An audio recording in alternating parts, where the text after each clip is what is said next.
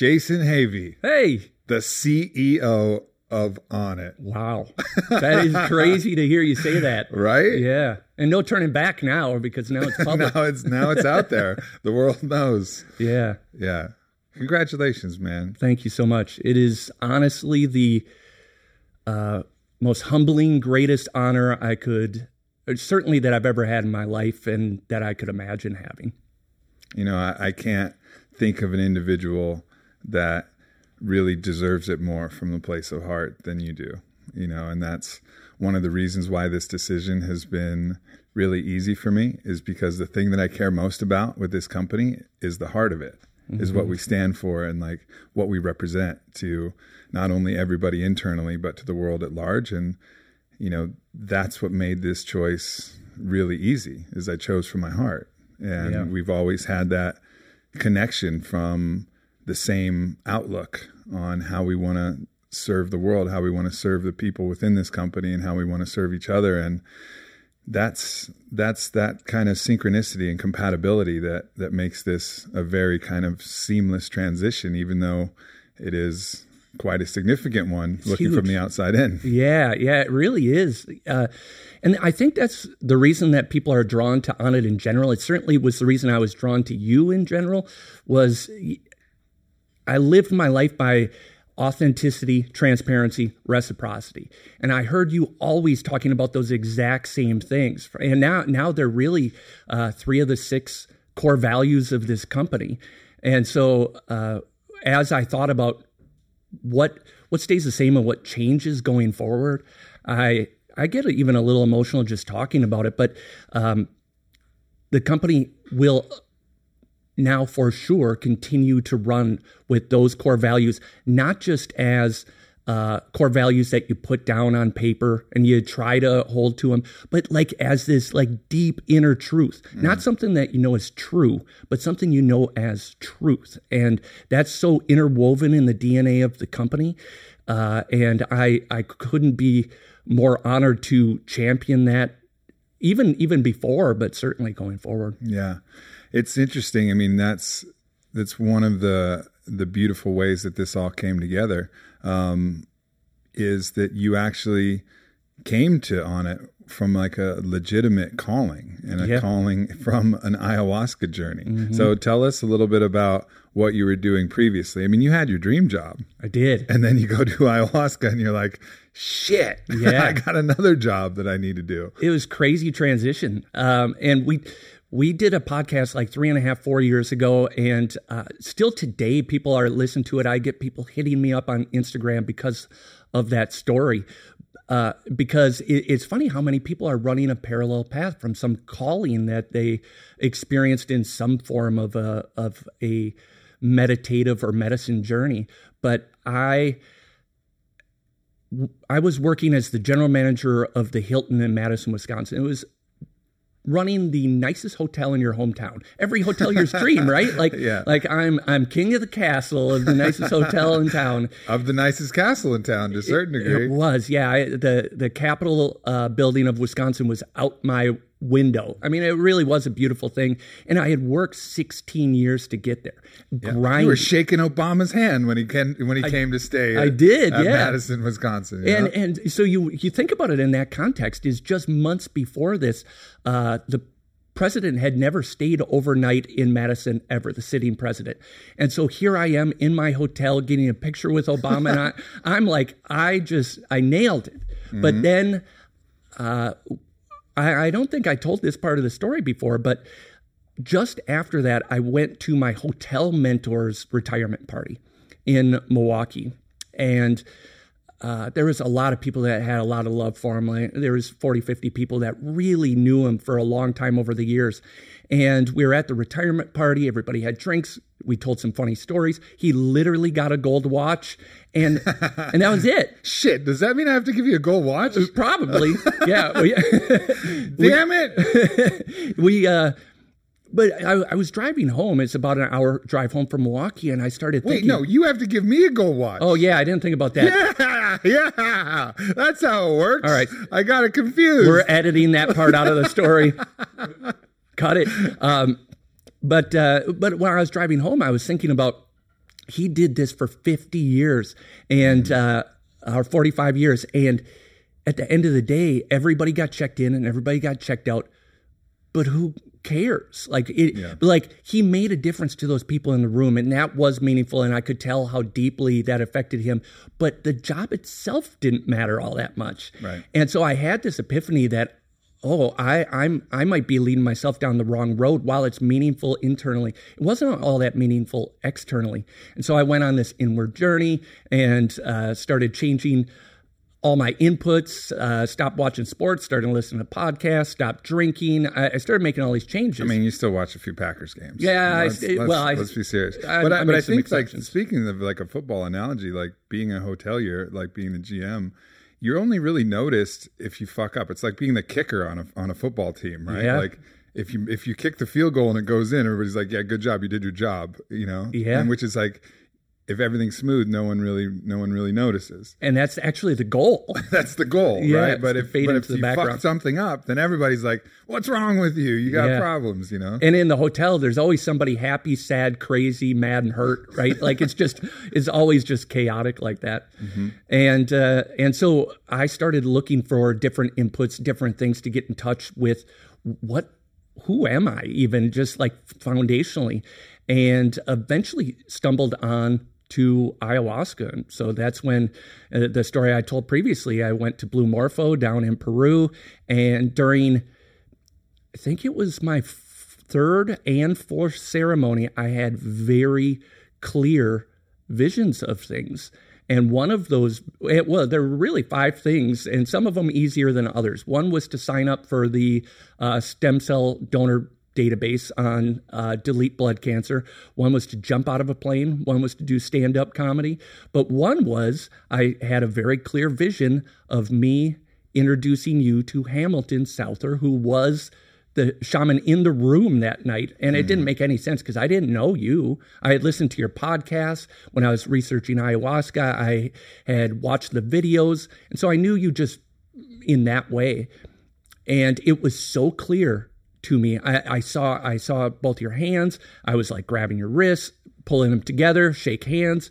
And so when I got home, I feverishly started emailing what anything that could possibly be your email. It turns out I was way off, but uh, but you know it was every every uh, uh, combination of your name trying to reach out to you. In the process of doing that and find your email, I started following you on social, and that led to uh, you making a post that uh, prompted me to reach out to you directly. At that point, you were still handling your own Facebook uh, uh, daily, and we connected. And the rest is history. The the crazy thing about it is, about the time we did that last podcast, Hamilton was here, Mm-hmm. introduced you guys. I saw basically the vision that I had seen, and it was the last one of those five things to come true, and all of them came true. I don't know how to explain that. Anybody that knows me knows Wait, I'm not super. Told, I think you told four because the fourth one was so it was be the donor and you did that. Yep. Jump out of a plane, you did that. Yep. Stand up comedy, you did that.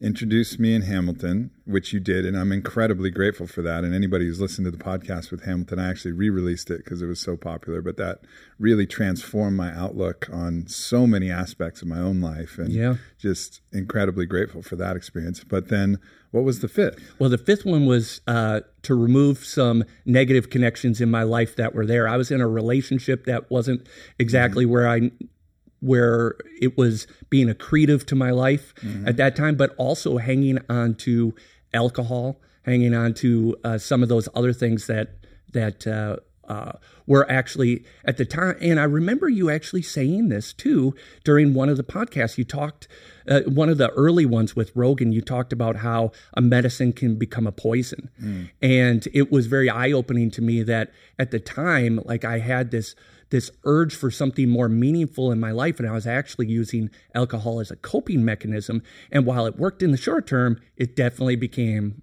a poison. So it was the that fifth one was releasing that from my life. Yeah. yeah.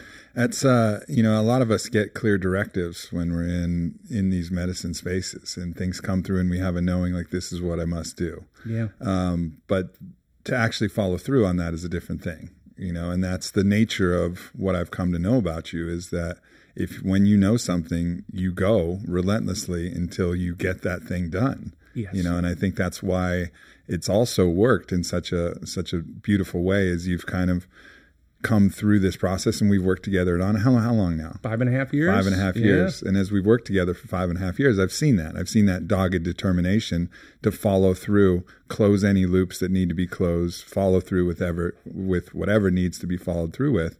So that's just that other aspect of confidence. But that doesn't come just because all of a sudden, oh, now I'm here and on it. Now I got to do that. That comes because it's part of your character. It's something that you've built and forged like a sword that you've folded and hammered and, and practiced that ability to follow your knowing and follow those things that you know and follow through until there's no, nothing left, no stone left unturned, nothing left to do.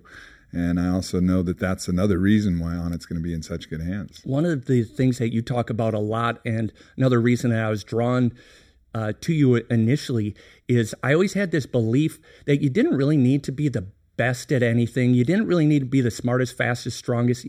None of that really mattered. What really mattered was two simple things uh, showing up and starting, just right there, and then having the resiliency to just keep going to, despite how much resistance is in front of you. You taught you were talking at the time back then you were talking a lot about Steven Pressfield's book the uh, War, War of Art and the resistance that came along with that. And that's one thing that I really admired is uh, just constantly pushing through that resistance because even time is funny, right? But if you keep pushing through that resistance, you almost always get to a better place than you started. I mean, I think you can remove that word almost. Yeah. And I said, I think you can. You can remove the word almost. Like the way through resistance is through resistance. Like you can't dance around it, you can't avoid it. When you feel the call and you hear the call and you're at the threshold and you're afraid of crossing the threshold, the way to actually get over your fear of crossing the threshold is to take the fucking step. Salto mortale, take the leap. You know, like that's the moment where you have to move forward, or the anxiety is just going to build, and your repression, your coping mechanisms, like you say, you're going to have to bludgeon yourself with as much alcohol and distraction and whatever else you need Yep. to do to keep you from hearing that calling that's just drawing you forward into the place that you really know your highest parts of you, your greatest faculties, your highest self, your soul, if you want to use that language. Obviously, that vocabulary is charged, but you're pulled. You're pulled by something that's like the indelible, unborn, undying part of yourself that's just pulling you towards something. And the more you resist it, we do have free will. We can resist as long as we want. But the more you resist, the more difficult it's going to be on yourself and the more difficulty it you're going to draw into your life. Yeah, yeah. It's almost the resistance is really the cardinal north to know that you're going in the right Totally. direction. But it's so easy to go the other directions. It is. so easy. It and I guess that's the point. And, and actually, that's one of the reasons that I think we've been successful here. I think it's the reason that I've personally been successful because certainly we've gone through some stuff. And it's it's hard, and I, I I remember several times where I was just like, "Wow, this is uh, this is such a rough point that if I wasn't so sure that we were headed in the right direction, I'd, I'd, you know, I'd tap out. But I was always so sure that this company was meant to do special things. And I, I really mean that. So when I think about my diet from a metabolic standpoint, I really see the benefits of eating meat. And I see even the benefits of trying periods where I'm on a carnivore diet or trying periods where I'm on a ketogenic diet that has a little bit less protein but higher fats and higher protein. And I see massive benefit from that. But one of the other things is the ethical standpoint of your dietary choices. And as I really meditate with that, more and more I find myself being called to a humanitarian lifestyle. Now, I thought I came up with that word myself, but it's actually been out for a long time. And basically, what that means is that you're only eating meat and animal products from animals that have lived a life like these animals should. And that's something that's really important to me. And I try my very best to live that. And I'm not at 100% right now, but I really want to be. And one of the best ways to do this is to get help from something like ButcherBox. ButcherBox sources all of their meat in the best way. It's grass fed, grass finished beef, free range chicken, heritage breed pork, wild caught Alaskan sockeye salmon. I mean, everything that they have comes from animals that have lived the life that these animals are supposed to live. And that's really important. So I encourage you guys to check it out. You know, you're going to get this meat delivered to you every month. When I get it in, it's awesome because I don't have to think about it. Now, of course, I'm in Austin, so I have access to Whole Foods and I can go get this, but I don't like going to the grocery store. I'd much rather have meat available and delivered to me like ButcherBox does so that I just know that my freezer is stocked and I know that I can eat the dietary choices that I want both from a metabolic standpoint and from an ethical standpoint. And ButcherBox crushes it with that. So I encourage you guys to check it out. Go to butcherbox.com slash Aubrey or enter the promo code Aubrey at checkout, and you're going to get two pounds of grass fed beef free in every box for the life of your subscription and $20 off your first box. So it's a great deal. Again, butcherbox.com slash Aubrey or enter the promo code Aubrey. I think in all these ways, like we've of course been tested. You know, I mean, when I I was running a marketing company, I was helping other companies, but I'd never founded a company and led an organization to this degree. Mm-hmm. So there was a massive learning curve, you know, and and it was really the guiding principles were the were the only guardrails that we had, and everything else was kind of like, all right, we're gonna fucking figure this out, you know. And the guardrails were some of the very same things you mentioned, like creating the best products we could create, living in authenticity and reciprocity, and making sure that we're doing everything that we can to be of service, you know, and that's the really the only way to run this because otherwise you're running this house of cards, you're running this shell game where you're constantly moving things around, hoping people don't you know, hoping people don't find out that you're a magician or an illusionist and and you know get onto your tricks. And the stress of that alone would have buried me. You know, like I'm, a, sure. I'm a, I'm prone to anxiety myself. You know what I mean? The stress of living in a in a way where I was creating this illusory shell game and trying to make money off that, uh, I would have it would have buried me. It wasn't even an option. So like I had to live or, or die by the principles. And, you know, fortunately, I think the universe supports that kind of action. And it's not that there aren't examples of other companies being successful having not followed those principles, but the fall is imminent, you know, yeah. and it's just a matter of time, it seems, before those things get exposed. Yeah. Yeah. And it, you know, I think I wasn't with you when the company started, but I had to think there was a lot of that initially where we're still it's 2010 11 and you're about to make a stack nootropic that and nobody knew that word. Nobody really understood brain health in general. We're just coming off an era of spam emails about uh, grow your penis two inches with this with this pill right? There's so much bullshit out there. Yeah. and here you're going to come out with something and educate an entire market to uh, the cholinergic effect and acetylcholine generation and neurotransmitters mm. and all those things that go along with what the goal of Alpha Brain was. Yeah, I mean that was that was an interesting moment. That was really where I, you know, mark the founding of Onnit because those whatever the hangover supplements I was playing around with, that shit didn't work. And I had to pivot and you know, that was that conversation I had with Joe asking him what supplement he would like the best and he would like I'd like a natural nootropic that really fucking worked. Yeah. You know, something that could enhance my cognitive abilities but wasn't a drug. And I was like, all right, you know, like I'll get to work, go to the research, figure that out. And um, you know, ended up having a relationship with a manufacturer that was willing to make some bench mm-hmm. samples and some and figure it out. So we put together the formula based on the ingredient research and the guidance that I could get from all the medical professionals and we made something and it was so fucking strong. it's like I really wanted it to work because I told Joe like this is gonna work, and Joe's a beast. Yeah. So I was like, we gotta go. We gotta really go all in. And it was so strong that there was no doubt that it worked. But like at least half the people who had that very first sample dose were like, holy shit, this is too strong. It was like your head was ringing. Yeah, I mean, and, and it's and the way that acetylcholine works as a neurotransmitter is it's very similar to the nicot the nicotinic effects. So like for anybody who's had too much nicotine, oh yeah, it feels good for a while, and you feel sharper, you feel clearer. You know, nicotine is in its own right a nootropic. And there's lots of studies, I even put them in my book, Mm-hmm. about the performance enhancing effects of nicotine.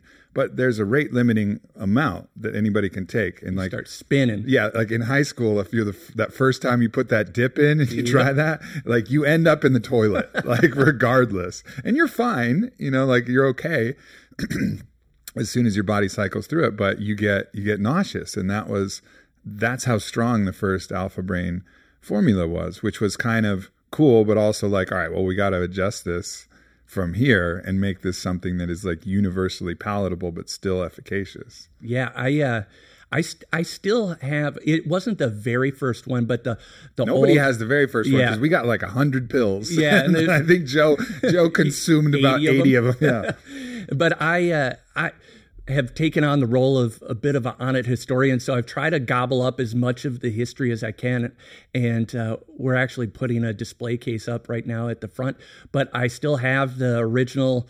Uh, Alpha Brain four pack, four blister pack, and Oh, yeah? yeah, and in the, yellow and greens. yeah, the yellow and greens, and that's when I first took it too. It it was, I think, Is it a coincidence it was Packers colors? Maybe I don't know.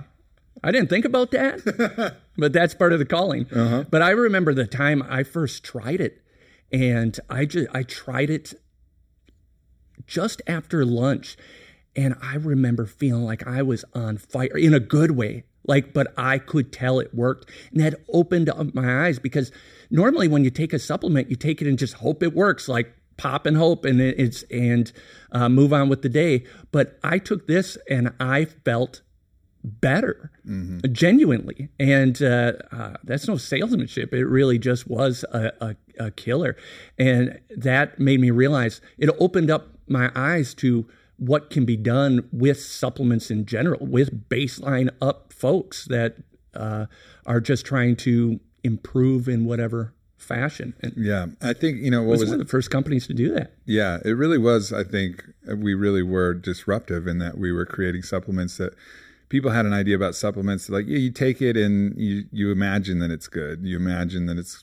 good for you. Somebody says that yeah, these things are good for you. The vitamins, you don't feel them, but but I think Onnit really made its mark because we made stuff that people could feel. We made stuff that like actually made a, a tangible difference where you knew be uh, like unequivocally that you could feel it but that didn't that didn't exonerate us from a shitload of criticism For sure. you know like when i came out i was i was not i was not ready i'll tell you that. I was not ready. When we launched alpha brain i was not ready for the amount of criticism that came out. You know it was like every other thing being being slung at me was a lot of the people who were trying it were like wow this is amazing.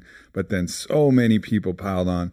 Snake oil salesmen Oh, con artists blah blah blah people yeah everybody everybody just piling on. This is bullshit. Supplements don't work. Like categorical concepts that supplements in general don't work. Yeah. and then like specific things. I think there was even articles coming out like this is everything wrong with supplements you know everything wrong with the world. This is it. It's snake oil sale blah blah blah and uh, and that was hard because I wasn't used to that level of criticism, right? Because I was in it was before social media was big, and I was barely on it at that point anyway on social media, and and I wasn't used to that level Yeah. of criticism, you know, and and that was challenging, but I knew that we had something that really did work, and so we started that clinical trial process, you know, reaching out to the Boston Center for Memory and knew that we had to like validate this to just quiet all of this fucking noise. Yeah. You know, with the gold standard of scientific research. And that was like that was probably the biggest moment I think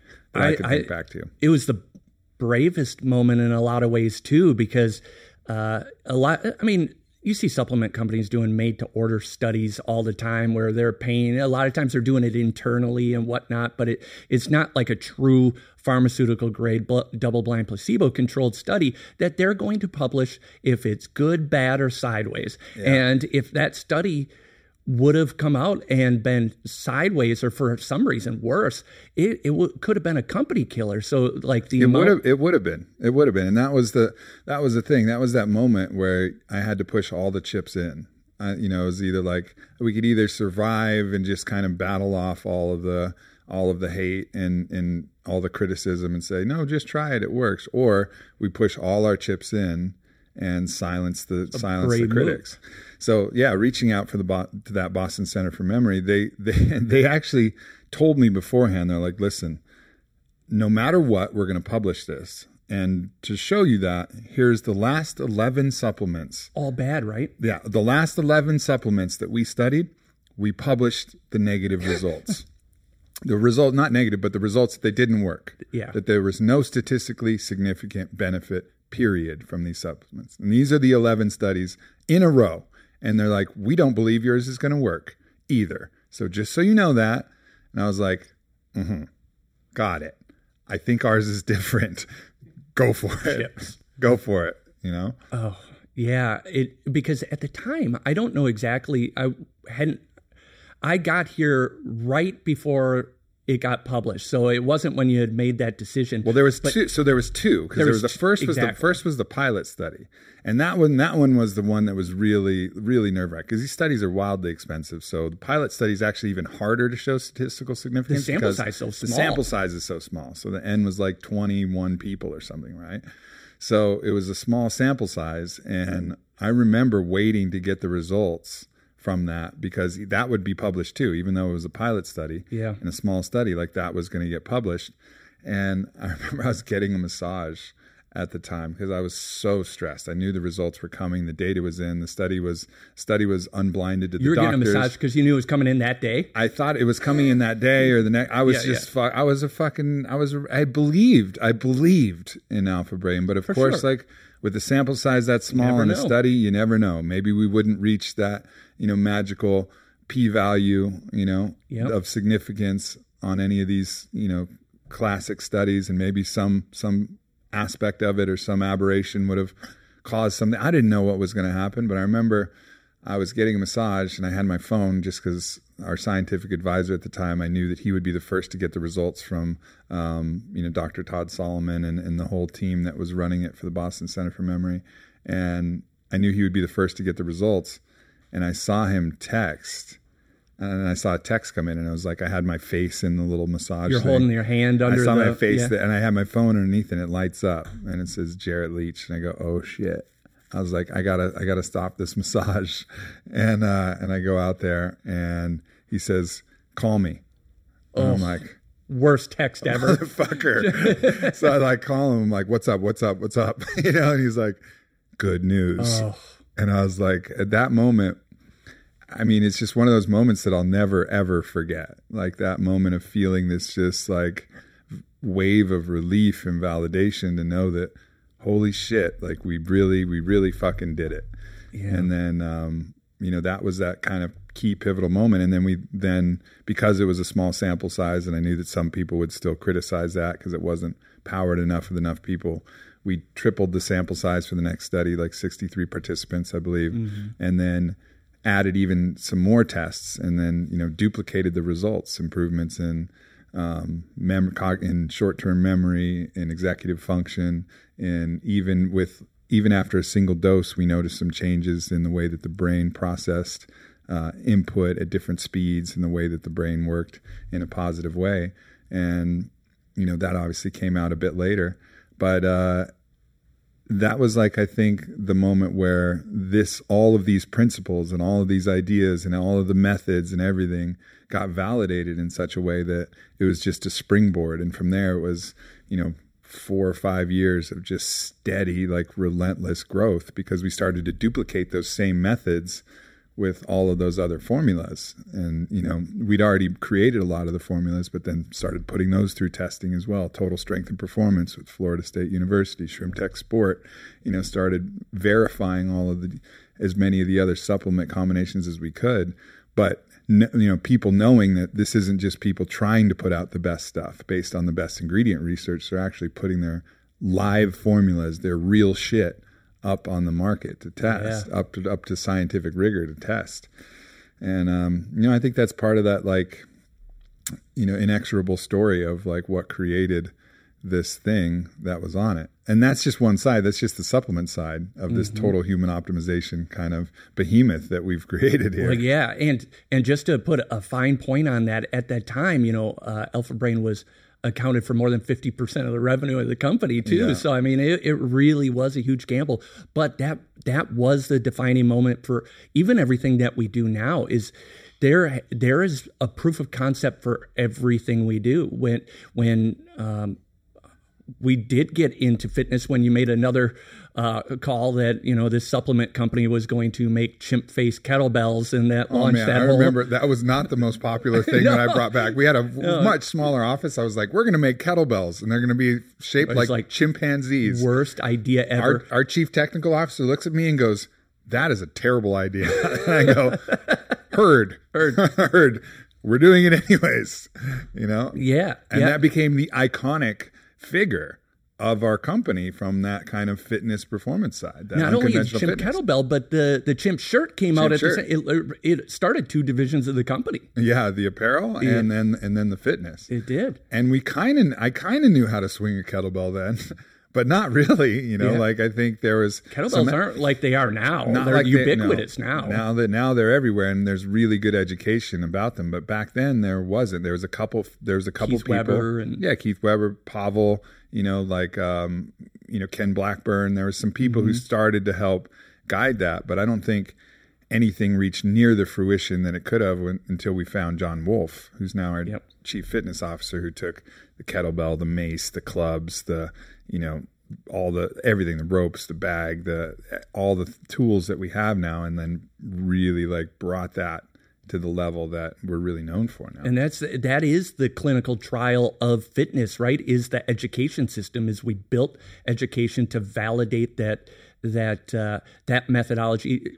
People still call it unconventional fitness. Seems like it's the most conventional fitness. Like cavemen didn't bench press but they did push pull drag and throw offset weight stuff right, Right. and uh, uh, him uh, john being here along with uh, shane growing the education side of that really made us experts on the fitness side as a company. And so I really think it validated in people's mind the supplement side in some cases because there's a lot more people that work out or feel like they're experts in fitness more than there are experts in supplements. And so when we're putting out good content and education on the fitness side, I think it's an easier leap for people to say, well, it's quality over here. I can believe that it's quality over here. So as I'm out here in California, I forgot to bring my Pure Spectrum CBD vial. Now, that may not seem like a big deal because I could go run out and I could get a variety of other CBDs. I mean, California is like CBD capital of the world, but man, the Pure Spectrum stuff is just, it's the best.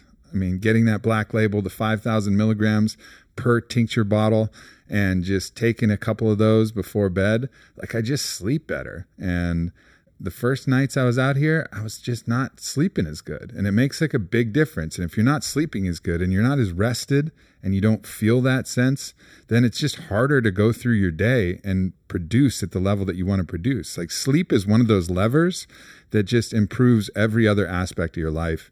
So that's why I'm super grateful for companies like Pure Spectrum CBD that produce like the highest quality CBD and also at the highest dose ranges that don't accidentally get me high. And of course, I love the balms and all that too. You've heard me talk about all this other stuff, but um, just super grateful that Pure Spectrum CBD has been a part of my life because it's made a dramatic impact. So, for any of you interested in trying CBD, maybe you haven't felt much, and that might be because you need to push the dose a little bit and get a little bit higher in the dosage. You know, that's what Dr. Dan recommended to me, getting in that 100 to 200 milligram range where you really start to feel the effects. And that's where I start to feel the effects for sleep. So if you're interested in trying it out, go to purespectrumcbd.com and use the code Aubrey, and you're going to save yourself some cash when you're doing that. So 10% off purespectrumcbd.com, code Aubrey, save 10%. Thanks, fam. I remember too, like thinking back to some other, you know, really cool moments. I remember when we were shipping out some of our early Alpha Brain, and on one of the packing slips was uh, AJ Hawk going to Ohio, Oh yeah, yeah. and and I was like, think that's the the real AJ Hawk. And Almost we're like- has to be, right, like, with that name? Well, fuck, it's in Ohio. You know, it's where he's from. Like, so I reached out to the I reached out to the email that was on the order. I was like, "Hey man, just want to you know see like, uh, are you AJ Hawk or they're like, either way, it's cool. This Mark is, this box, This yes. is Aubrey. yeah, this is Aubrey, and I just wanted to check in with you. And of course, it was. And then we developed a friendship, and that was the first like big athlete He was a early came- adapter. early adapter, and that was the first really big athlete. Interesting, he was a Packer too. It's very Yeah, it's- weird. it's still coming around. It's coming around. It's getting weird. Um, but yeah, that was like a really cool moment. And then since then, I mean, I've been so blessed to just work with and support just literally some of the best athletes in the world.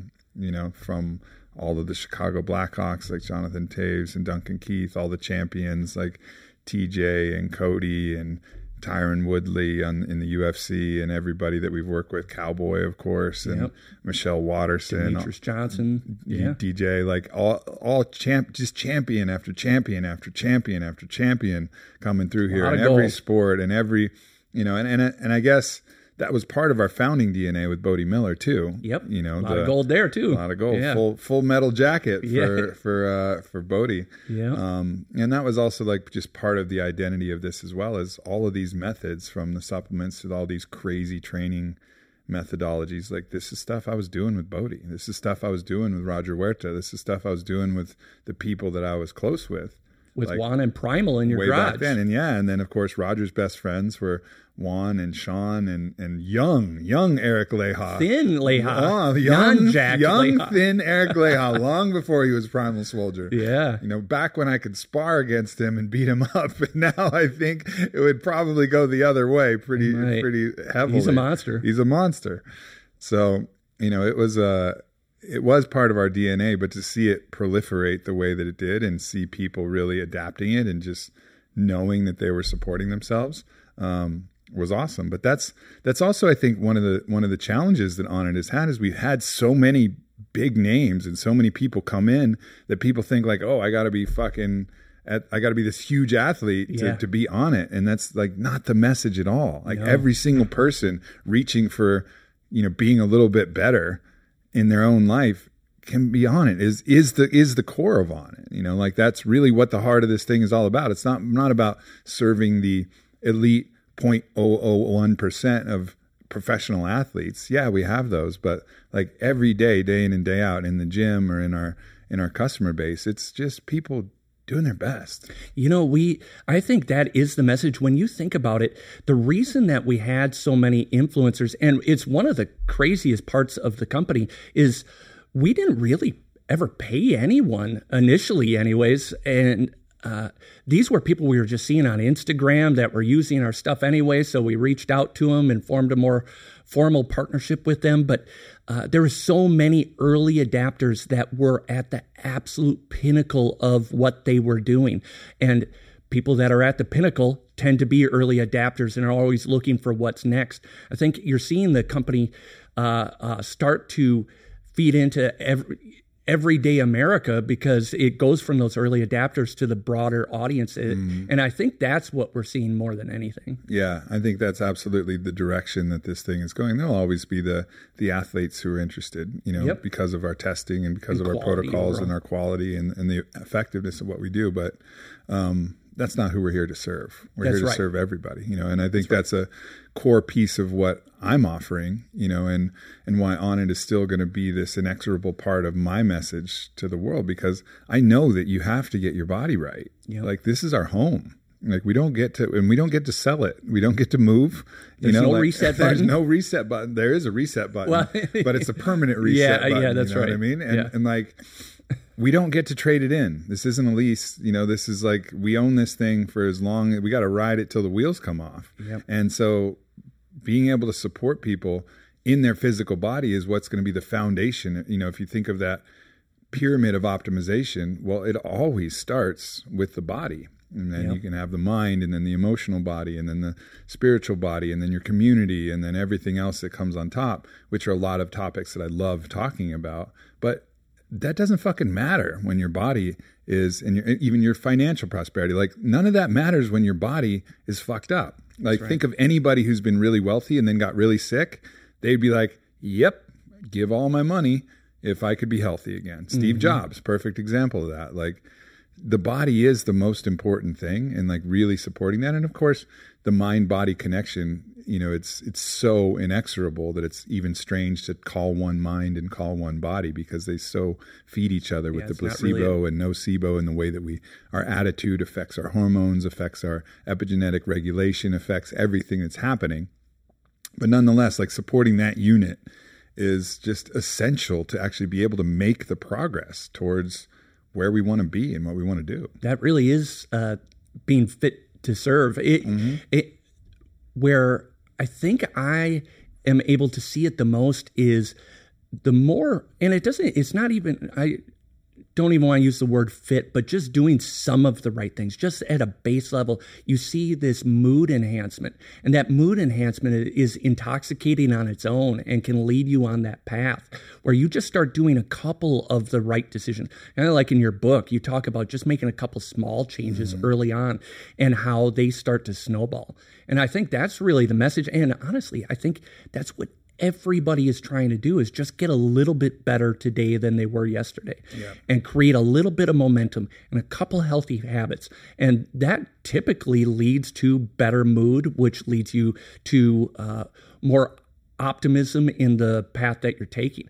It's just really hard when you get into that negative space because it becomes that self-fulfilling prophecy. And so many things are so close. Like we're, we're uh, like maybe I'll go to the gym, maybe I won't. It's not like a it's not like you're the the spectrum is really far. You're like 48% no, 52% yes, you know, or reverse, you know, and it's like there's a 4% gap between that. So like if you're in a little bit better mood, have a little bit better energy, if you've slept a little bit better, maybe you make side. it tips to the other side Yeah. and maybe that you maybe you go, "Yes, I will go work out today."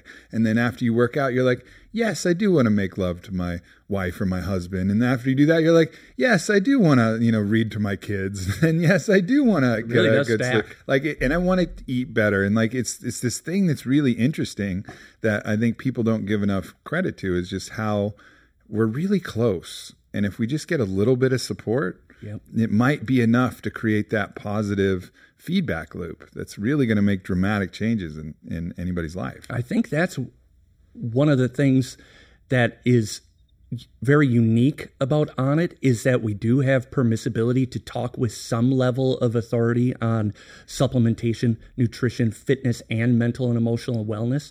We have uh, activities in each one of those areas. We have a lot of content in each of those areas. So there's there's a lot of companies, individuals that can talk about one or two of those, but no one that can talk about all four.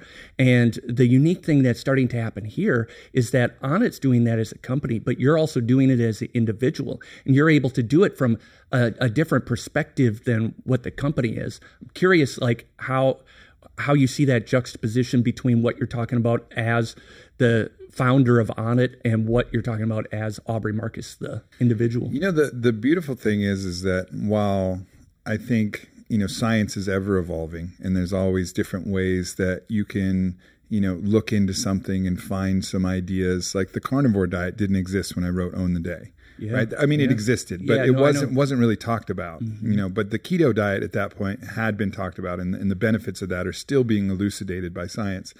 So, you know, what I was able to do in, in writing Own the Day was to just condense all of this wisdom and information with the 330 clinical citations, everything that brought everybody up to speed.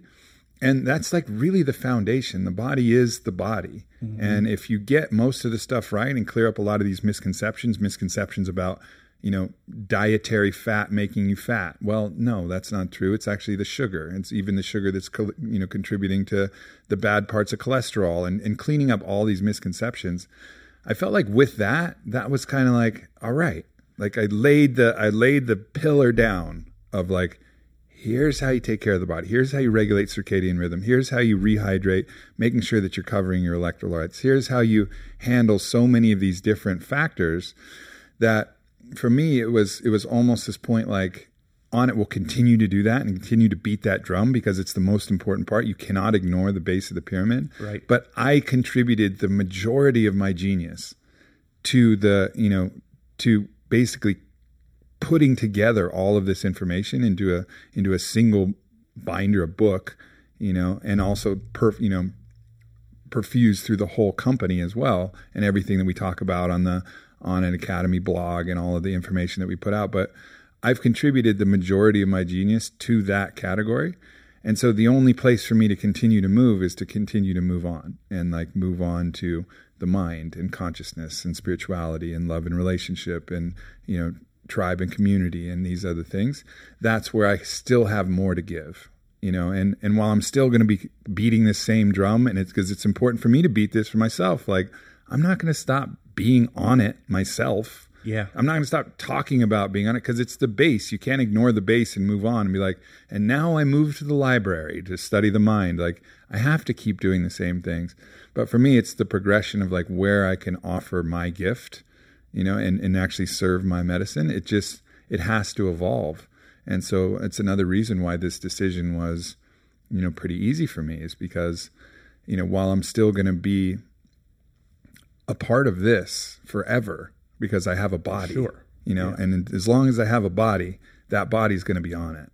You know, but that's not where I have the most to contribute anymore. We have such a great team and so many different doctors and advisors and and people who are supporting this you know that I don't need to I don't need to be on the forefront you know and we're bringing in people are coming to us if we want if we want to talk about the carnivore diet we got the carnivore doctors you know mm-hmm. Saladino or whoever we want to talk about that. Even if when new things come up we can explore it with that kind of impartial unbiased perspective of like all right what's the best shit?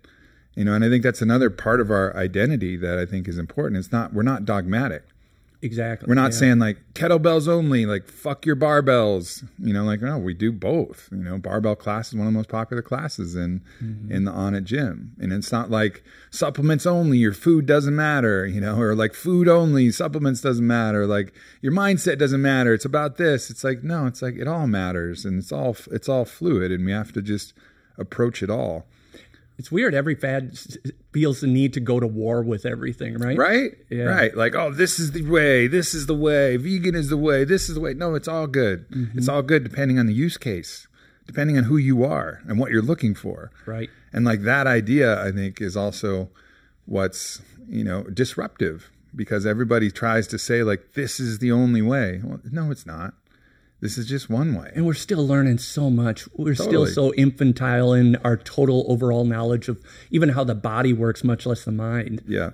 Yeah, yeah and and the, fortunately we're getting so much better. You know, like quickly. so much better quickly. And I think a lot of the big issues that have created these big macro problems are being exposed and reversed. Yeah. And I'm happy about that. But let's talk a little bit more about like the actual business mechanics of this thing because it was this was a this was fucking interesting yeah how this whole thing worked because when we started it was pretty much like straight up podcasts yeah because podcasts were just blooming yeah in 2011 like that was the point Hit where the pod- wave at the perfect time mm-hmm. Mm. And we like we started podcast advertising. Obviously, Joe Rogan was a partner, so he was talking about it. I had a really rinky dink tiny podcast that came that didn't really matter, but we got other podcasts on board and the returns on podcasts at the at those early days were unbelievable. Absurd. Yes. Absurd. Yeah. But like with anything, you know, eventually people catch on. Yep. And like you have to adapt and things get tighter and like and that was an interesting thing because while the first few years of growth were entirely based on picking the right podcasts and convincing them that, you know, finding something that they like to talk about and that was another kind of disruptive piece that we had is like i remember even when um, you know working with different people we would send them a box of stuff and like adam carolla for example like our, our the whole message i would always say is just talk about what you like. We sent him a box of everything we had he loved the jump rope. He loved the fucking jump rope. I knew you were going to say. He loved the fucking jump he rope. We it. sent him all our supplements, like all our badass equipment, and we made this really rinky dink jump rope. You know, it was yep. nice. It was yeah, a good was jump rope. Everything we make is nice. Yep. But it had like it the lowest. It had the lowest margins. It was like not. It was not yeah. a product. We don't even continue it. We didn't even continue it. Yeah. But he's like, um, uh, you know, I used to be a boxer. I really like the jump rope, and I was like, fuck it, talk about the jump rope. You know, like whatever you want to talk about. As long about. as it's real. As long as it's real and I think people really resonated with that too. Yep. Um, because that's why they resonated with podcasts is because they were getting to be a fly on the wall for a hang between two people, right. and they love the authenticity of that forum. format. And that's the way that's the way Joe always was. I mean, I remember in some of the I remember I put the word I put the word swagger on the label of our total strength and performance and Joe hit me up and just fucking lit me up for that. I was like, okay, man, like, okay, like I get it. But he was like, he's like, what the, what are we using that fucking word for? Like, Bob, I was like, I don't know, man. Like, I just, I just put it on the label. Like, I, I don't know. I felt like it gives you like fucking confidence Yeah, in the swagger. gym, swagger. I don't know. But, uh, but he always had that kind of like, if he felt something, like whatever he felt, and I, he talked about that publicly too. Like, Yeah. he like blasted us for that. He'll call everybody He'll out. call everybody yeah, out. he know, called that- Team Alpha Male out for Yeah. their name too. Yeah. yeah. I mean, like whatever, whatever it is that he feels, you know, he Mm-hmm. not just shy. he just talks about it, and, and it didn't matter that he was owner of Onnit or whatever. He was going to just say it like it was, and I think that was also the beautiful part of that partnership. it's great. Yeah, I, I think we're just at a point where if I feel like the long, hopefully long dead are the days where six guys get into a cigar smoke filled room and and decide how they're going to make money off of people and uh, people can see it now because they have so, so much more access they they can see uh, into the business through the social media through the people that work there they call out bullshit a lot quicker. And so you almost have to be authentic while you're being transparent.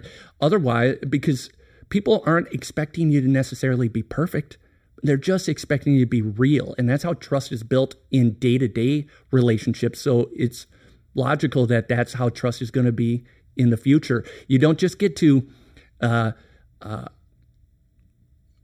you know, um, do a 30 second commercial explaining why we should trust a brand uh, when people have that much access to the and insight to it. I always talk about the you Dawn dish soap, right? They they always have a commercial where they're wiping oil off a bird like it was their idea, and uh, but at the same time they're like testing chemicals on animals. Like people are going to call you out for that. You're not going to get away with doing that. Yeah, Yeah. totally. Yeah, that's absolutely true. That's funny. I never, th- I never really even thought of that, but it is such a such a fucking So weird. Yeah, it is really funny. Um, we were tested too. I mean, I remember probably the biggest test as as the CEO, maybe not the biggest, but one of the biggest tests as a CEO that I can remember was when our site got hacked. Oh yeah. Our site got hacked, and What year was that? 2013. 2013, something like that. And um, you know, we had a we had a data security team, but that was that was the point where lots of shit was getting hacked. Like Target, I think, got hacked, and and they you know tried to cover it up, and they Covered it up for like two years. or yeah, they like they, yeah. and then and you know so there's like a lot of these other examples of a lot of sites getting hacked. Like I think data security, and then and then the people who are really you know clever and and clever enough and insidious enough to get in there and try and access that data and sell it they were just better than the you know it's like the weapons were better than the armor at that point. And um and so we found that out. And i remember again that the same cto comes in and i could see he was shook you know he was shook because he found it you know no customers reported it or anything like he found the security breach and he was really fucking smart smart dude yeah, and he was uh, always kind of a cool hand Luke type guy. yeah, so always, seeing a always so chill. Never like Yeah. always seemed like yeah, like, it's all good. Yeah. You know, but I could see that he was like was he a was different Day. he was shook. It was a different day, and he let me know that he discovered a security breach and he didn't know how much data they got access to at that point. And I was like, but they sh- they shorted up. No customers were complaining, and he's like, listen, man. I mean, we haven't got a single complaint. There's a good chance that there's a good chance that no data was actually you know compromised, but there's a chance that it was. And I was like, huh, all right. And I sat about it for a minute and I was like, all right. And I started immediately drafting the email mm-hmm. that was going to announce to our entire customer base that we just got hacked.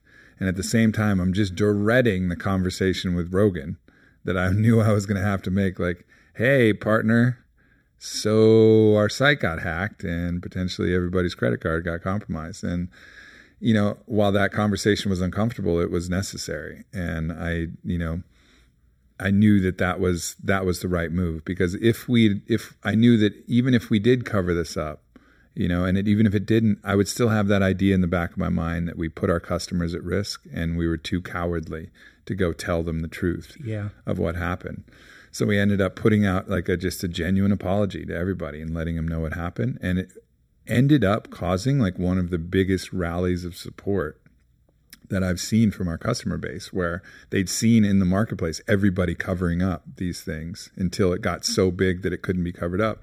And we came out prior to anybody even being aware and letting them know of the potential risk. And they were like, the majority of everybody was like, some people were like, you guys are fucking idiots. You know, some people said that. Yeah, yeah. But the majority was, hey, thank you. Like, Yeah. I really appreciate that. And I think it like built even more trust with our like core customers. Well, and at that time, I don't even think the investigation was completely done. As soon as you found out, like you said, the email was going out. No, yeah, and uh, and it fucking happened again before we figured out where it came from because there was actually an internal. There was like an internal one of the one of the people we still outset, outsourced some tech work, and I had to announce that apology. I had to do the whole thing over again.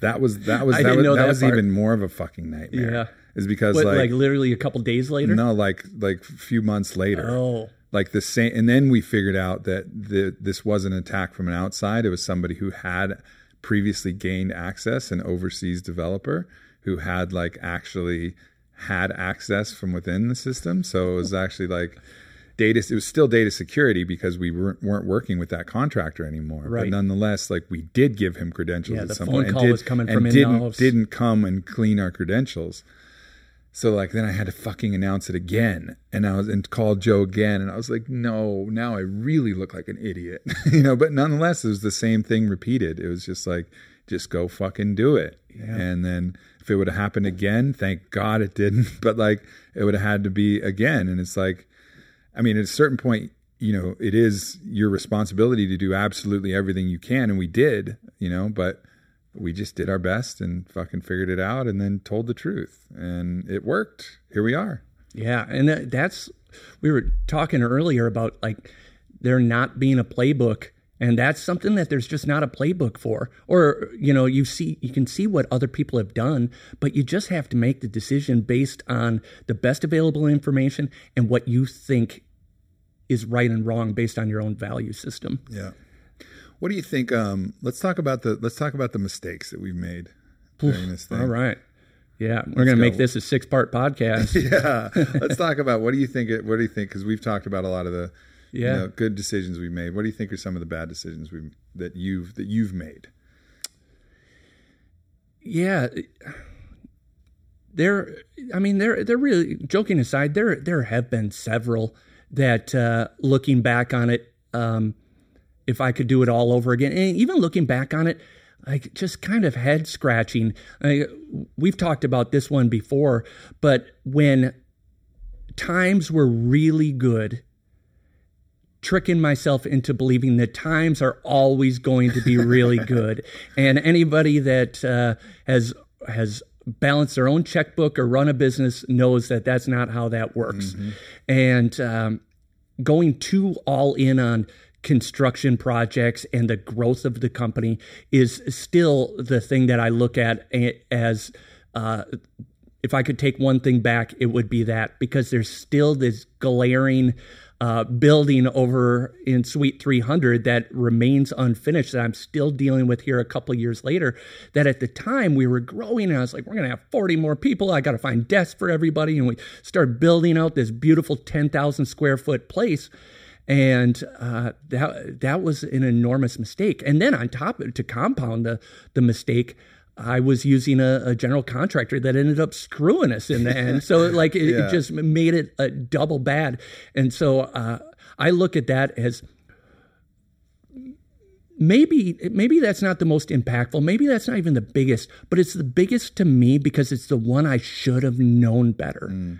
I saw there was more writing on the wall that I was walking past at the time that I should have seen. And so as as you know, you know, we get into a cash crunch either because we're growing or whatever it is. But and overspending. And it's, it's that overspending. it's that whole attitude. And of course i'm like i'm party to all of your mistakes right? Because i was the acting ceo and you were the coo or you know eventually turning into the president. So any mistake you make is also my fault too. So that's Three-legged also, race yeah that that's also it's also my fault in that. But you do get you get you get seduced by this idea that growth is always going to be there, that your net profitability is always going to be there, and things are good. You're cushy. So you just keep hiring people, and someone's like, ah, we need some more people. We're like, sure. Yeah. You know, oh, you need some more people. Sure. Oh, we need more desks. Sure. Let's rent this. Let's get this place. Yeah. You know, and then, and then all of a sudden things shift and you've overspent and you've like wasted a lot of your extra resource, and you're like, oh, fuck. And we had those oh fuck moments. we did. You know, about two years ago was probably probably the biggest oh fuck moment Yeah. with our cash flow being like, oh shit, we turned this thing unprofitable all of a sudden. Yeah, yeah, and you know, well, and even back to the that construction project at the time, it wasn't just that construction project. Like we bought a food truck, we started an MMA facility, like we were doing all sorts of stuff all at the same time. But yeah, two years ago, uh, that was that was the tightest. That was as difficult of a moment I've had professionally, maybe personally in my life, and I've broken my neck, right? so, so like you can imagine, I and I remember uh, coming in uh, one day and realizing that the first thing I had to do was go through all of the bills and decide who was getting paid, and I, I just, I mean, it, that that adds a lot of gravity to the moment. You know what? The other part of the story is we just hired a new CFO. I didn't know if I was gonna. Yeah, we just yeah. hired a new CFO at Yeah. that point, and he just looks at the situation and just goes, "I'm out." Yep. he out. said he said uh, this is not what I want to spend the next couple months doing. So I'm and he quit without notice. Quit without notice. Didn't even give us two weeks. Just like, walked. Yeah. peace. Yeah. So so the day I'm talking about is the day right after that, right? So walk in, no CFO, uh, uh, just bring it. We didn't even have a controller at the time. We just had that was you. it was just me yeah and i knew how to log into the quickbooks at that time and and uh, that you know that's tough because again no playbook uh, i hadn't been in a situation like this before and it was dark and that's like that moment i was talking about where like all the writing on the wall at that point said get out quit right? But i still in my head that truth i was talking about to start the the uh, podcast was i knew it was going to be okay as long as i just kept my fucking head down kept making the best decisions uh, to the best of my ability and just get a little closer every day. And i tell you um, for the first time in my life I had experienced anxiety as I understand it and uh, as other people explain it. I could feel that bubble up. And then uh, one day, a couple couple days later, I wasn't even here at work. I was at home. I'm outside walking my dog, and all of a sudden I start to panic. And I was like, "What's going on?" I didn't even know why. I'm just walking my dog, no big deal. And I could feel it start to bubble up, and I, I felt my hand trembling. I was like, oh no, I can't breathe. Why can't I breathe? And I, I, I wasn't rationalizing that I was having a panic attack. And I was having trouble and shortness of breath. And I grabbed the fence near where we were and uh, uh, just went down to a knee and I just toughed that out. And I was like, whoa, that's not that's not good right and i realized like oh i'm in a different place right now and and i realized the the weight of everything and all the pressure and i really felt like it was all on me to fix this thing and there's still a lot of people but you know mm-hmm. it still felt i felt the weight of owner- all rad- of it radical ownership. Yeah. and you did you did take ownership in that moment, and you know that was something that you know we all we all tried to pull together to figure out. lots of people But I remember that you know the only thing that we could do to kind kind of create some levity is we called it the cash apocalypse. it was the cash apocalypse. we called it the cash apocalypse, and we would we would laugh about it. And it's like what like operators talk about when they're deployed overseas and they're in the in the shit. Yep. You know, like it's humor that allows you to get through those gnarly situations. And us sitting around our tables talking about cash apocalypse, and you know, that was probably the the only relief that any of us had because oh. I was looking at the I was looking at the potential death of my baby, you know, here and on at this thing that I love, this thing that was a planted a flagpole, you know, that was supporting so many different people and that Yep. our mistakes and our, you know, in some ways hubris, this idea that the good times are always going to be good. It's like, oh, we've had tailwinds for our entire journey. They're going to Yep. continue forever. Like we don't need to take care of the sails and we don't need to, you know, keep the ship tight. You know, we were running a fucking pleasure barge Yes. you know, and and without even really realizing it, it was just like, eh. And uh, we'll and just keep growing out of it. we'll just keep growing. That's yeah, we'll, what it we'll was. just we'll just make more out of it. Yeah. And uh, uh, you know, you talk about the humor. That also was one of the more fun times I had had too, because you do kind of get into that like, uh, like you have to almost have a bit of a don't give a fuck attitude, otherwise you are going to get crushed by the weight of that. And I, I remember um, Caitlin and I bought a couple of Nerf guns. We just went in and attacked creative, right? Like you just go in and start firing off Nerf things, and like you just start playing around a lot more uh, than you used to. And actually, that it was the most beneficial experience I've had. Now I don't. I'm never going to do it again. I promise you that. Yeah. But uh, but but it was the most beneficial thing because sometimes that chop down is exactly what you need. You put your hand on the stove, you're like, I'm never touching that thing again. It almost always is. Like you almost always have, Have to to get it. fucking smashed. Yeah. In order to recognize, like, oh shit, I made a I made a big mistake here. Yep. You know, and, and I think that's that's something that's an experience that we'll always carry. And now, as we've you know really are now in the coming through into another really you know really great outlook for where the company is going right Incredible. like we're never going to forget cash apocalypse like it doesn't matter how many years in a row we string together wins like cash apocalypse is something that we'll never forget because it it was it was crushing I have a folder on my computer that's in the middle of the screen that still says Cash Apocalypse for the files from the that that we'll never forget that for sure. Yeah. yeah, and and now thankfully the the company's in a better cash position than than we ever have been, right? And we have a lot of great products on the horizon, and we've gotten rid of a lot of the uh, non-accretive products. We've gotten really focused, so a lot more of good jump rope. have. N- no more jump ropes, most likely. we might have a speed rope yeah. but i don't think we got a jump rope but uh, but but yeah, just getting a lot more focus, and it's, and it's really thanks thanks to that time. Yeah, no Yeah. doubt. If I'm going to look back at what I would say my biggest mistake as a CEO would be, um, I made I made plenty, but um, but one of the biggest ones was, um, I, it's hard to say what like what necessarily the biggest was, but I would say probably generally knowing that someone was the wrong employee, but feeling bound to them by the leverage that they had, either on their expertise or their knowledge base, and not being aggressive enough in looking for a replacement immediately. And, you know, because we've had some great employees, but we've also had some people that we've known were like fucking up the fucking up the vibe. Yep. You know what I mean? But they had they had special sets of skills and special sets of knowledge that we felt were irreplaceable.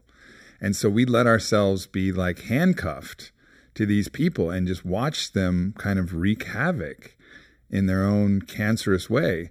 And I think we knew we knew we were we knew we needed to move on, but we spent I think you know I spent too long without just putting the hammer down and being like you know there's a great line that that another entrepreneur told me it's you know better to have a hole than an asshole right so like an empty place that you can feel Yeah, fill than to have somebody line. that yeah that that's just really messing things up and I think looking back, like whenever we got rid of that person, and there's only been a couple, we've done a pretty good job. Mm-hmm.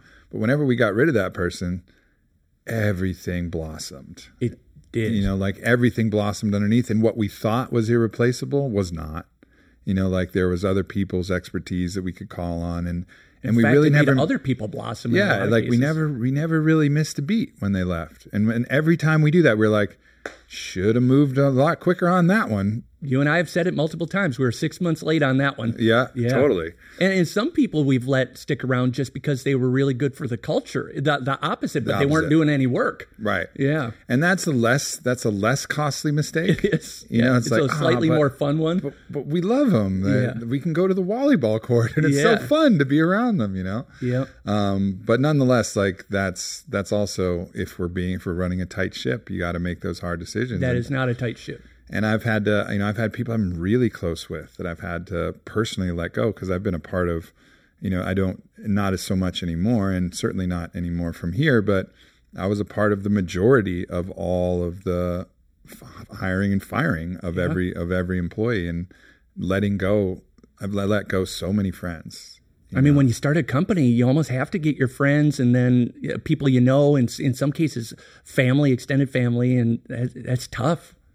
Like literally, you know, there's now we have a hundred and what? What do we have now? How many total Like employees? a hundred and well, 130 full time, 180 if you include Black Swan. Hmm. um, I am I have relationships and I feel friendly with everybody, like like so many people in the company. But like all my friends are gone. All of them. Yeah, Except for Juan. Yeah, yeah. Except for Juan- Juan on the fitness side. yeah, Juan and Juan. Sean Juan and Sean running the gym are Yeah. like they're like literally the last the last of my friends. Yeah. And and that have that have like stayed on and and continued on. Now on my you know on my personal team, you know that I'm taking forward, you know I'm still working with some friends there, but nonetheless, like as far as Onnit is concerned, and that's a hard thing too. That's something that like you start. When I started, it was just like things happened so fast. It was like every person I knew, I was like help, help, help, help, help, and like everybody just helped. And they were all friends. And then like some of them lasted, and they, and they but they all had a termination date because it's very hard to grow, and especially from like a when a company's really small, you have a big purview because you're you're generalist. You have to do so Yes, many different things. everything. And now we're in a in a time of absolute specialists.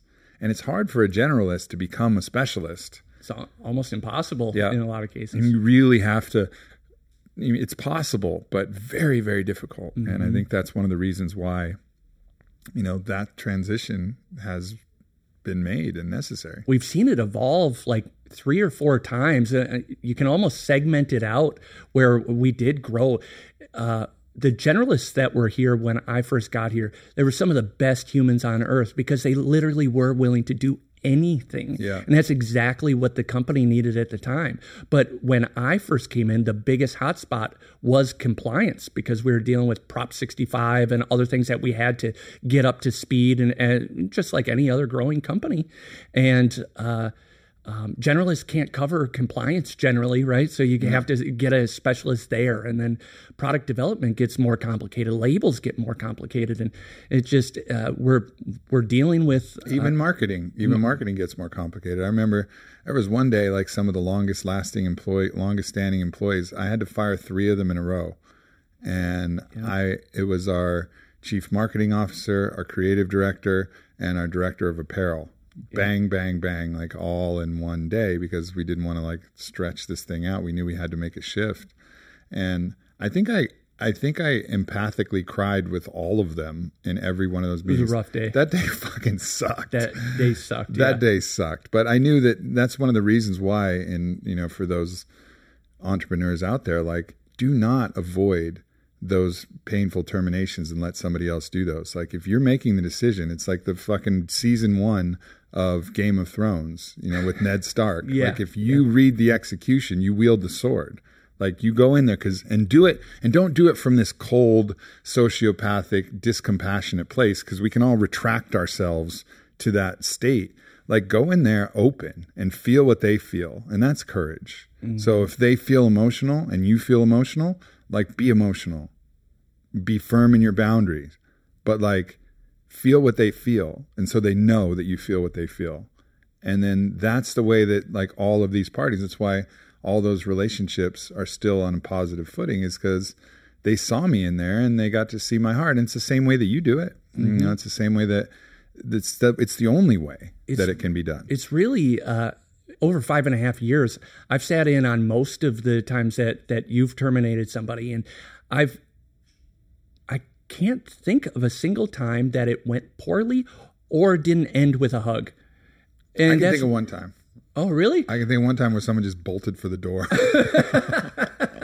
I mean, I just think that's really incredible though, Yeah. because that's it is the hardest thing that you'll ever have to do. You're taking away somebody's livelihood and you know they have to go home, they have rent, they might have family, whatever it is. It's not to uh, a decision to be taken lightly at the same time. It's not a decision to be put off either. And that's what uh, uh, is one of the more difficult things about being a leader and being able to go into that and be honest on why this is happening.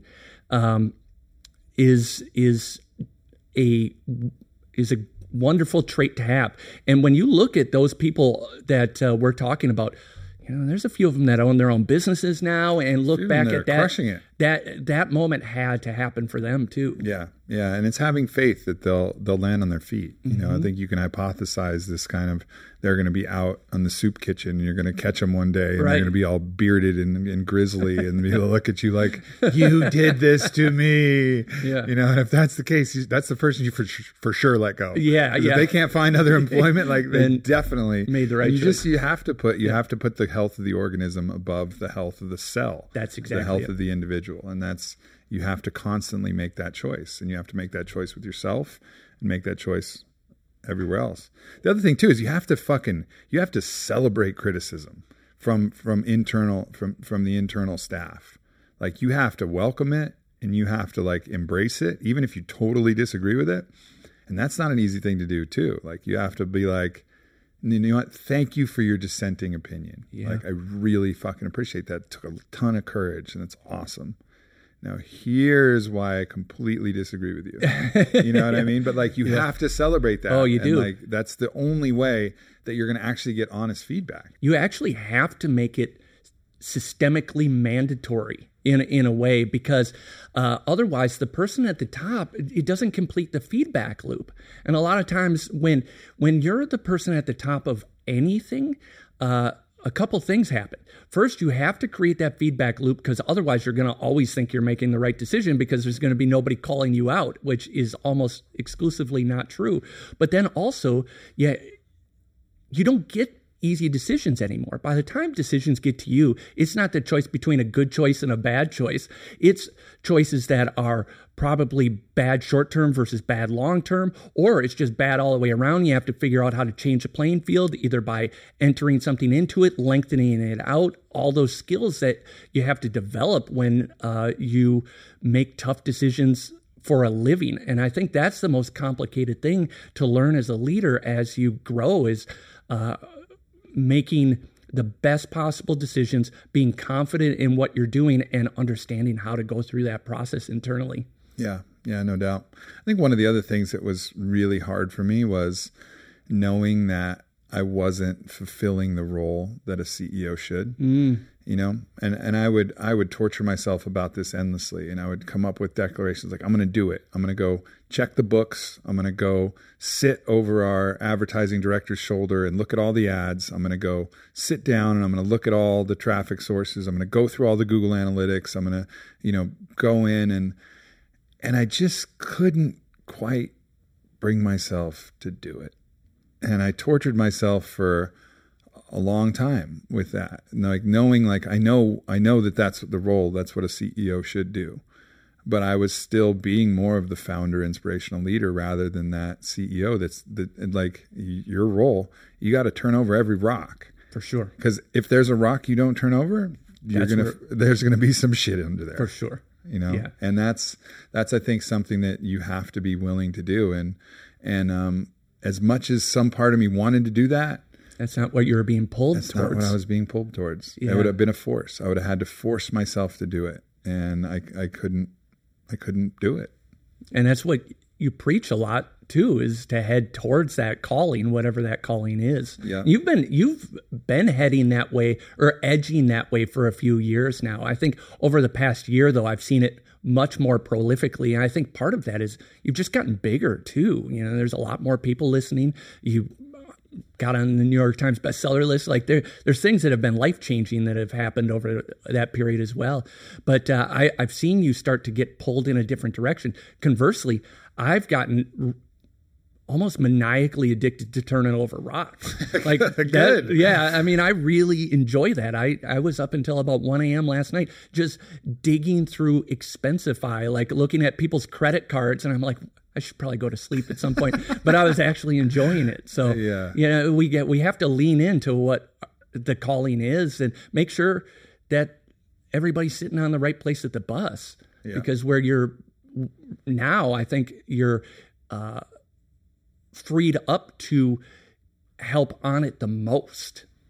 Yeah, I agree. I mean, it, Onnit's in my blood, it's in my DNA, and it's in it's in everything that I've done. And I've given I've given the best of my gifts to Onnit as CEO, and so the roles that I'll be playing now is still in the product development meetings. Eh, you know, yeah. like because that's that's an area where Still run that I'm I'm sure. still right in the battlefield with everybody who's in the human performance sphere, and and I, I'll never leave that aspect of that. And then founder, chairman, you know, and one of the lead spokespeople for this brand who's out there talking about it you know in in in the truthful way that it is because there's not a day that goes by that I don't consume something on it or move something on it or do something on it or do it's just it's me i created this because i wanted all this stuff you Yeah. know so like the idea that yeah, that's what's preposterous to me about some other founders. Like you'll see other founders of different, you know, nutrition and fitness companies being like,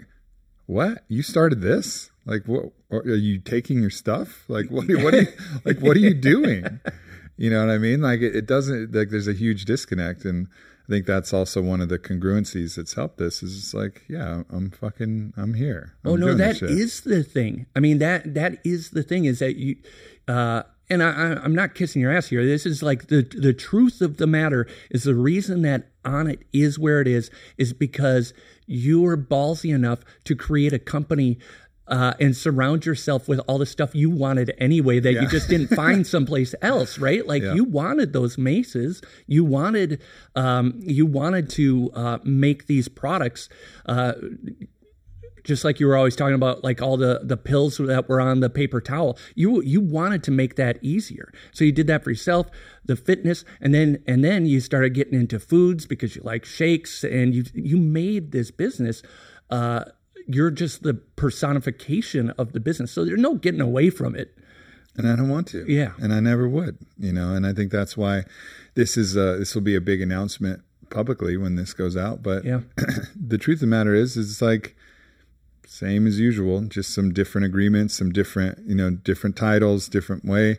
I'm even subleasing the same fucking office. So You're renting it from me? yeah, I'm subleasing my office from from you now. So, um, so I'm going to be here in the same in the same spot. So, in some ways, it's a big transition. In some ways, Yeah. it's it's also like just actually bringing things into accord with the way they really were. You know, Yeah. and I think that's an important lesson in life in general. Is just if things are out of alignment with the way they are, just make the corrective moves to bring them back into alignment to the way they actually are.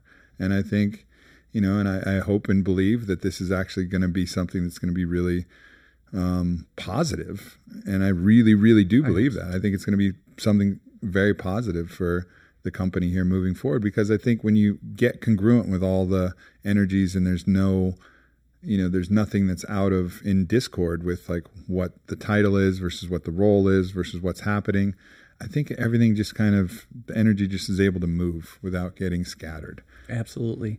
Yeah. I, uh, and I, I agree with you. It is just getting it right with how it was because for, for years, the, the role that I tried to take on here is to get the, get the internal business to match the external message. And whether that was designing the healthcare plan or writing the handbook or all of those things that we did internally, I wanted to, um, hold that mantle because I was convinced that even internally Onnit could be a change agent for how businesses are run.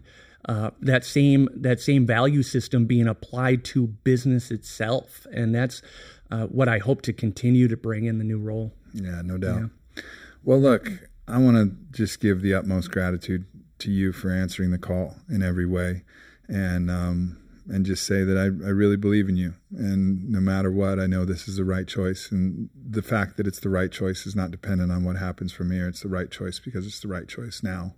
And uh, so just know that, that know that this is the right choice and you're the right guy.